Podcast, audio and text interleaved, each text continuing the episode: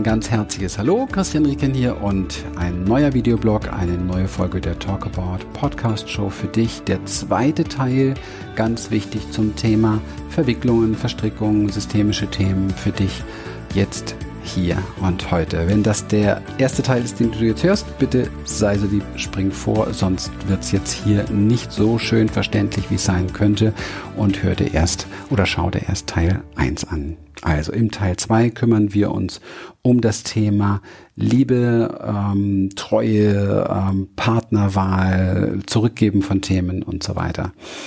Okay. Warum aus der tiefst, aus dem tiefsten Grund, warum prägt uns unsere Kindheit so stark? Warum übernehmen wir Dinge? Warum kopieren wir Dinge? Ähm, warum sind wir dann letztendlich, ja, oftmals 20, 30 Jahre später so, wie wir sind? Der Grund ist ein ganz einfacher. Wir wollen geliebt werden. Das weiß jeder. Ja, aber zutiefst verstanden möchte das werden, denn diese Liebe kennt oftmals kein Limit, was den Preis betrifft. Das heißt, wir wollen dazugehören.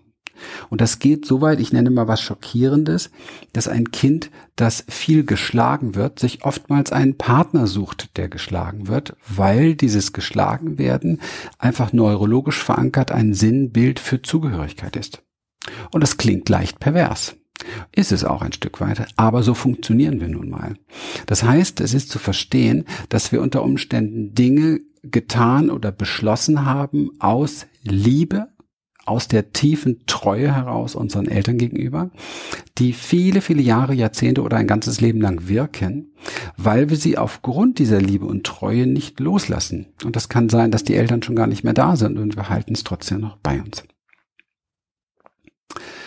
Ich habe zum Beispiel eine Geschichte eines jungen, jungen Mannes erlebt, der in seinem Leben sehr viel Karriere machte, immer wieder abgestürzt ist. Wieder Karriere machte, immer wieder abgestürzt ist. Wieder Karriere machte, immer wieder abgestürzt ist. Ein wirklich sehr fähiger Mann. Und als ich mit ihm gearbeitet habe, ist klar geworden, dass er eine Verbindung, eine Verstrickung zu seinem Vater hatte. Dort sind Dinge nicht in Vergebung gewesen, sind Dinge im Widerstand gewesen zum Vater gegenüber. Und er und der Vater letztendlich aus einer aus einer Welt kam, wo des Verlustes, des Mangels ähm, und es für ihn die Verbindung war, die, die Verbindung war zu seinem Vater, dass wann immer er oben angekommen ist, wieder alles verlor nicht gar nicht mal, um es dem Vater nur gleich zu machen, sondern um tatsächlich einen, einen, einen Verbindungspunkt, auch einen energetischen Verbindungspunkt zu ihm haben, etwas Gemeinsames zu haben. Und auch das klingt ein wenig pervers, ist aber relativ normal, denn die Treue, die wir haben gegenüber unseren Eltern, ist von einer Tiefe, die sehr, sehr oft nicht gesehen wird. Und ähm, die Befreiung von, von dieser Verwicklung und Verstrickung ist niemals darin zu finden, ähm, wegzulaufen vor diesem, vor diesem Verantwortungsthema, nämlich diese Treue auch ernst zu nehmen. Also sich selbst als ein Wesen zu nehmen, dass es wirklich, das bereit ist, einen hohen Preis zu zahlen, es den Eltern gleich zu machen oder der es den Eltern zu zeigen, dass man eben halt besser ist, ja. Ein anderes Beispiel von einem einer Top-Führungskraft, einer deutschen Top-Führungskraft, ähm, ein sehr, sehr, sehr, sehr spannender, sehr interessanter Mann, ein wirklich sehr, sehr erfolgreicher Mann, mein größten Respekt.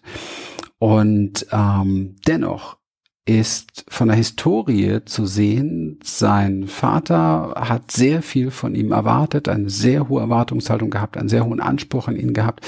Er selbst ist dann ähm, Kfz-Mechaniker gewesen und geworden und ähm, hat gespürt, dass dieser Anspruch gegenüber dem Vater nicht erfüllt wurde und hat äh, auch immer wieder gemerkt, dass die, die Anerkennung einfach nicht da war. Also die Anerkennung für das Kind, für den Jungen als, als Wesen, als Mensch, unabhängig, also abgekoppelt von seiner Leistung, abgekoppelt von, das kennen ja viele von uns, abgekoppelt von dem, was er tat, die, die gab es nicht. Das heißt, er musste einen Weg finden, diese Anerkennung zu bekommen. Und so ist er ein, ein, ein, ja, ein Top-Führungsmann geworden. Mit rasenvollem Terminkalender und mit unglaublich viel Inhalt ohne Sein. Und das sind Dinge, die erlebt man sehr, sehr oft bei Menschen, dass sie, dass sie versuchen, alles versuchen, auch viele, viele Jahre nachdem sie raus sind aus den Kinderschuhen sozusagen, noch im Nachhinein die Liebe, die Anerkennung von ihren Eltern zu bekommen, weil eben halt immer noch eine Verstrickung da ist, weil immer noch eine Verwicklung da ist. Und diese Verwicklung muss gelöst werden im inneren Raum, in der Begegnung mit der inneren Mutter, mit dem inneren Vater und dem Auflösen durch Vergebung. Durch Vergebung in Form von verschiedenen Möglichkeiten, die es gibt. Wir arbeiten mit einem sehr, sehr großen Vergebungsritual aus der traditionellen Naturmedizin, kann man fast sagen, einem hawaiianischen Ritual und äh, vielen anderen Tools, die uns einfach auf eine sehr tiefgehende, breite Ebene ermöglichen, also auch ohne dass wir viel verstehen, ermöglichen in den entscheidenden Bereichen, im emotionalen Bereich, im energetischen Bereich eine, eine bewusste Loslösung, Loslösung zu erlangen, und zwar eine Loslösung über Integration. Das hört sich jetzt ein bisschen verrückt an. Ich entweder lasse ich was los oder ich integriere was. Nein, so ist es nicht. Wir können die Dinge erst dann tatsächlich integrieren, wenn wir sie verdauen können, sprich, wenn sie in Vergebung gekommen ist. Also dann können wir integrieren. Wir können unsere Eltern niemals loslassen, denn sie existieren in uns. Wir können auch unsere Kinder niemals loslassen, denn sie existieren in uns. Das heißt, es geht immer um eine Integration der Dinge, die da sind sind, ein Transformieren, ein, ein, ein bewusst, eine bewusste Transzendenz dahingehend, die Widerstände sich anzuschauen und die Themen, die eben halt dort so im Raum schweben, ja, die einem zu schaffen machen. Das ist der Weg. Und es geht wirklich darum, diese Liebe und diese Treue als Kraft zu sehen des Guten, das als Kraft zu sehen, der in der Vergebung den, den Platz zu schaffen, der notwendig ist, damit es wieder in Fluss kommt. Und nicht jetzt als Problem oder so etwas. Denn wir funktionieren so, wir sind so. Und das ist auch richtig, weil die Liebe und die Treue ist letztendlich genau das, was alles miteinander verbindet. Und daher gibt es dort auch gar keine Trennung. Okay, es sind so zwei Dynamiken. Die eine ist nicht anders sein dürfen als das, was die Eltern vorgegeben haben, die noch eine große Rolle spielt, oder anders sein müssen. Das heißt, diese Ablehnung. Über anders sein müssen habe ich schon ein bisschen gesprochen. Ähm, wenn es um traumatische Erfahrungen geht, um starke Verletzungen geht, wo man wirklich beschließt, oh Gott, ich will niemals sein wie meine Mutter, ich will niemals sein wie mein Vater. Wer das so innerlich bejaht, ist sehr tief in der Verstrickung, sehr tief in der Verwicklung und muss leider Gottes oftmals im Laufe des Lebens dann beobachten, dass er witzigerweise genauso wird. Und das hat etwas damit zu tun, was wir phänomenalerweise immer genau das verwirklichen und äh, manifestieren, was wir auf keinen Fall wollen.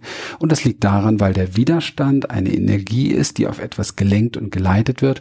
Und Energie folgt der Aufmerksamkeit. Das heißt, das wächst, worauf wir unsere Aufmerksamkeit legen. Also ein Widerstand ist etwas, was wirklich wunderbar, wunderbar, ähm, wie soll man sagen, bindet, ja, was, was also richtig, wo richtig eine Anhaftung entsteht.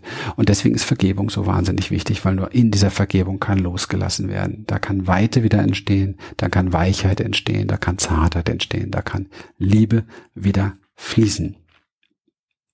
Wenn wir das nicht wahrhaben wollen, das ganze Paket, worüber ich jetzt hier so gesprochen habe, dann findet das Leben per se Möglichkeiten, es uns bewusster zu machen. Und ein sehr großer Lieblingsschauplatz ist die Partnerwahl, die Partnerschaft.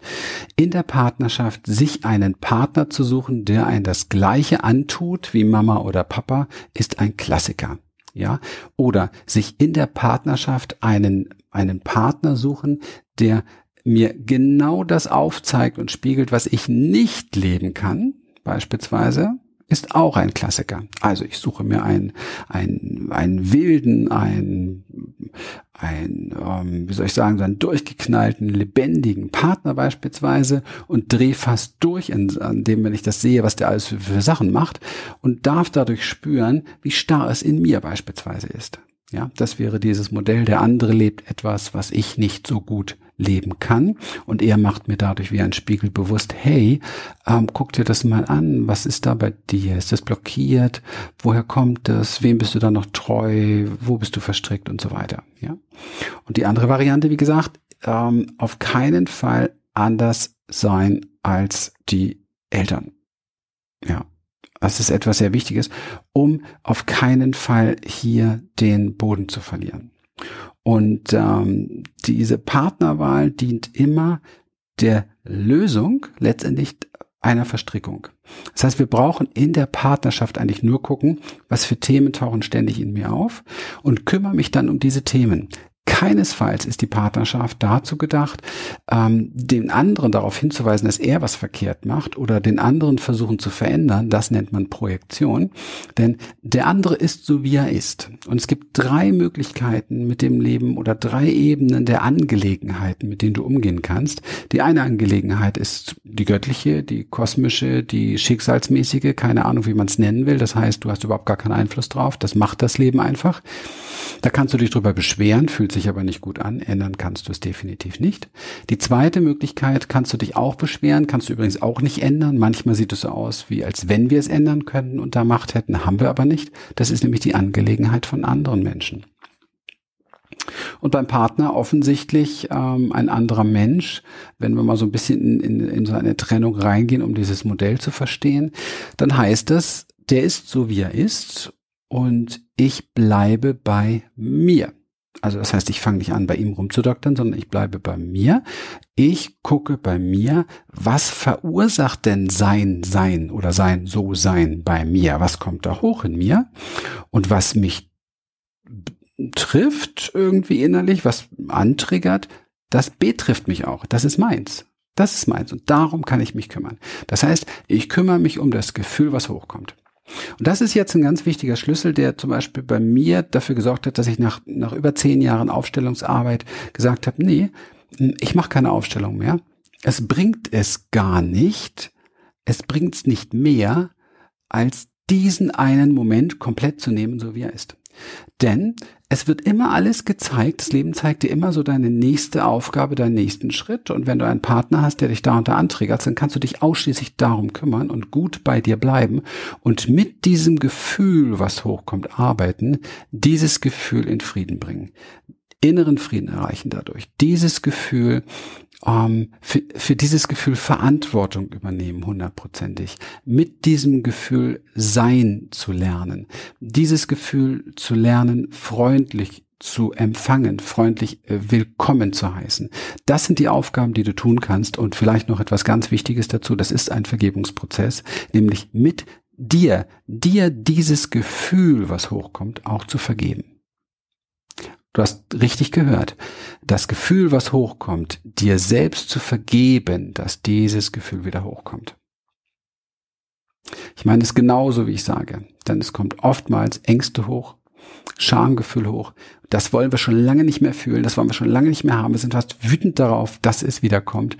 Und deswegen etwas tun, was Weite bringt im Körper, dir selbst vergeben, dass dieses Gefühl wieder auftaucht, dass dieser Punkt wieder angetriggert wurde und offensichtlich noch nicht in der Vergebung fließt. Dafür ist der Partner wichtig. Deswegen ist die Partnerwahl, die geschieht, immer die richtige. Sonst würde sie nicht geschehen. Niemals hat jemand einen falschen Partner gehabt. Unser Verstand bewertet das sehr, sehr gerne so, weil wir unter Umständen noch gar nicht gecheckt haben, was für ein Geschenk der uns gemacht hat, auch wenn das Geschenk nicht angenehm war. Es war ein Geschenk. Und deswegen ist es wichtig zu verstehen, es ist immer der richtige Platz, immer der richtige Partner, bis er nicht mehr da ist. Das zeigt uns das Leben dann auch. Okay, vielleicht noch ähm, eingehen kurz auf das Thema Weitergeben von Themen und Schuld. Äh, natürlich geben wir all das, was wir oder vieles von dem, was wir in uns selber nicht transformiert haben, nicht in Vergebung gebracht haben, geben wir sehr gerne weiter an unsere Kinder, denn unsere Kinder spiegeln diese Themen.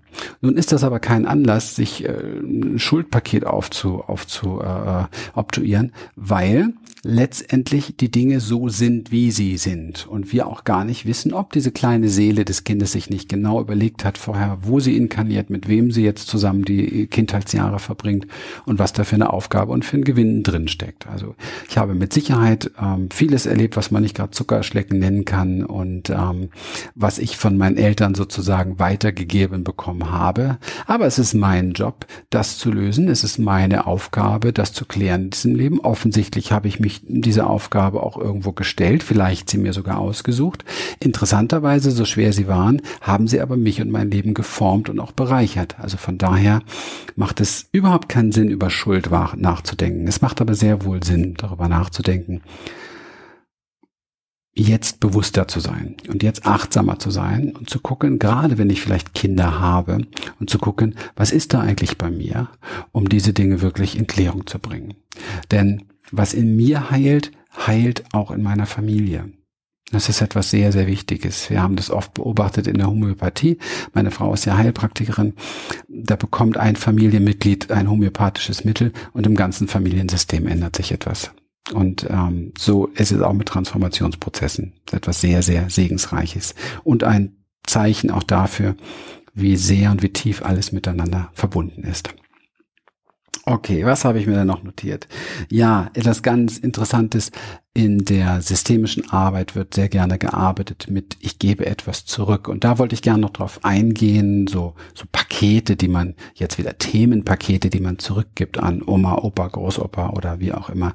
Und ich habe da lange geforscht und ähm, die letzten Jahre meiner Ausstellungsarbeit habe ich das etwas anders praktiziert. Da habe ich immer bei Aufstellungen so einen Buddha dabei gehabt und ähm, dann wurde der Klient aufgefordert, dieses Thema dem, dem Leben, der Weisheit, dem Schicksal wieder zurückzugeben und nicht der Person. Weil, ganz ehrlich, wie geht's denn einem treuen Kind, das die Treue definitiv in sich hat, das Liebe möchte zu seinen Ahnen, wenn es jetzt dem Großpapa oder dem Papa so ein schweres Paket wieder in die Arme drückt?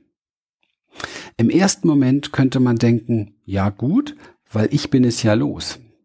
Das ist aber sehr kurz gedacht. In Wirklichkeit bin ich es nicht los. Denn ich spul mal kurz zurück. Dein Vater, deine Mutter lebt in dir. Du gibst ihm etwas zurück. Wo ist es dann? Genau immer noch in dir. Deswegen empfehle ich, dass du solche Dinge, wenn du magst, besser überprüfst, vielleicht sogar komplett unterlässt und das einfach der Existenz übergibst, dem Leben, dem Schicksal übergibst. Das hat sich sowieso was dabei gedacht, ja? Und dass du einfach sagst, ich brauche es nicht mehr. Ich gebe es jetzt auf. Ich entscheide mich ganz bewusst, dieses Thema jetzt loszulassen, was auch schon bei meinem Vater war, was auch schon bei meinem Großvater war. Und ich übergebe es jetzt dem Leben und ich befreie damit die ganze Ahnenlinie davon. Wie hört sich das an? Wie fühlt sich das an? Ich glaube, es fühlt sich sehr befreiend an und das ist mit Sicherheit der bessere Weg, wäre so meine Idee. Es ist nicht konstruktiv, es anders zu tun. Außerdem hat so eine Qualität von loswerden wollen irgendwie. Und ähm, wenn ich etwas dem Schicksal, dem Leben, der Existenz übergebe, dann weiß ich, ich gehöre dazu, ich habe da eine Verbundenheit, ich kann es anders tragen, ich kann es anders mitnehmen, auch in mein Leben als Erkenntnis, als wenn ich jetzt einen anderen da beschwere mit beispielsweise. Okay. Also nochmal unterm Strich, etwas Unangenehmes lässt sich nicht ohne Schuld weitergeben. Das ist das Entscheidende. Ja, etwas Unangenehmes lässt sich nicht ohne Schuld weitergeben, auch wenn es im ersten Moment befreiend wirkt, weil es wie eine Last auf uns wirkte. Dennoch ist es etwas Unangenehmes und es lässt sich nicht weitergeben an einen Menschen. Es muss nicht mal der Vater sein oder Mutter sein, ohne Schuld weitergeben. Schuldgefühle sind immer dabei, wenn ich einem Menschen etwas gebe, was sich nicht besonders gut anfühlt. Da muss ich nicht besonders nah an meinem Körper dran sein, um das zu spüren, wenn ich mir die Frage stelle oder die Aufgabe stelle, spüren zu wollen. Okay. Eine gute Lösung in der Vergebung ist tatsächlich das Ruhen lassen. Das heißt, aber nicht zudeckeln. Bevor wir etwas ruhen lassen können, müssen wir uns bewusst darüber werden, was es überhaupt ist. Und da empfehle ich immer, eine Geschichte, mit der ich nicht im Frieden bin, aufzuschreiben. Wirklich richtig detailliert aufzuschreiben, runterzuschreiben, die Energie ins Papier zu bringen beispielsweise.